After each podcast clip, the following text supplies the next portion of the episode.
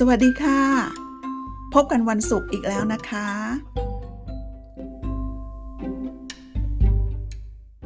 เรียนภาษาไทยโดยซึมซับ ดื่มดำฟังอารีพูดคุย เล่าเรื่องในภาษาไทยค่ะ ฟังให้คุ้นชินกับเสียง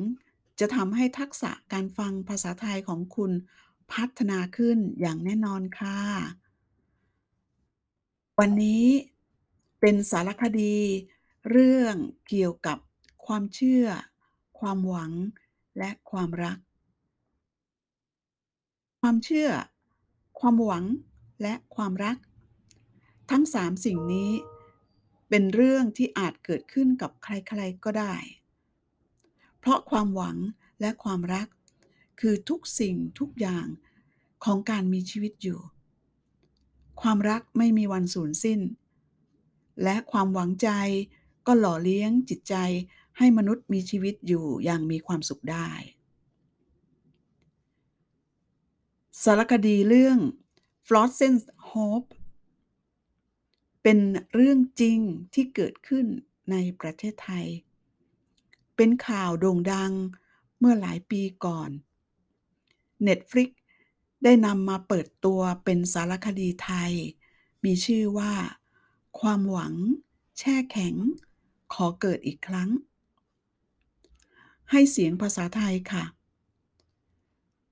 ถ้าสนใจที่จะดูเพื่อนๆเข้าไปดู เพื่อจะรู้เรื่องทั้งหมด และได้ฝึกภาษาไทยด้วยค่ะ ผู้บริหารของ Netflix กล่าวอย่างตื่นเต้นว่า ผมคิดว่า เรื่องนี้เป็นเรื่องหนึ่ง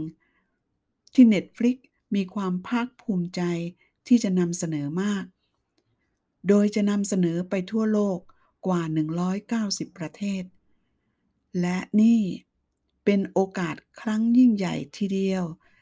ที่คนในโลกนี้ จะได้มีโอกาสสัมผัสกับเรื่องที่ยิ่งใหญ่นี้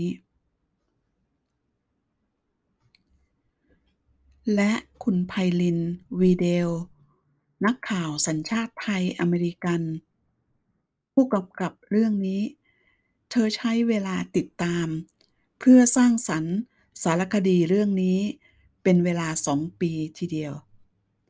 เธอบอกว่า เธอกำกับโดยไม่กำกับ เพราะเป็นการทำงานกับเรื่องจริง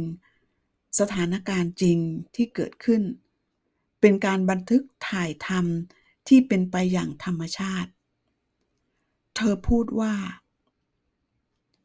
เราไม่ต้องกดดันที่จะกำกับอะไรทั้งสิ้น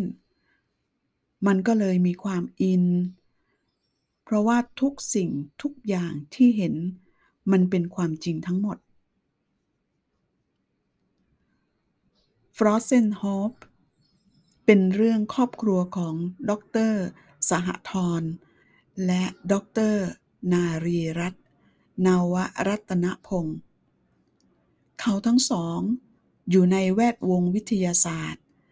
และเป็นเจ้าของบริษัท ผลิต และวิจัยเครื่องมือทางการแพทย์ จากกรณีที่พวกเขาแช่แข็ง ส่วนของร่างกาย ลูกน้อยวัยสองขวบ ที่เสียชีวิตจากโรคมะเร็งสมอง ด้วยความหวังว่า น้องอายส์ ลูกสาวที่พวกเขารัก จะกลับมามีชีวิตได้อีกครั้งหนึ่ง เขาจึงนำสมองของลูกน้อย เข้าสู่กระบวนการ cryonics ที่มูลนิธิ Alcor Life Extension Foundation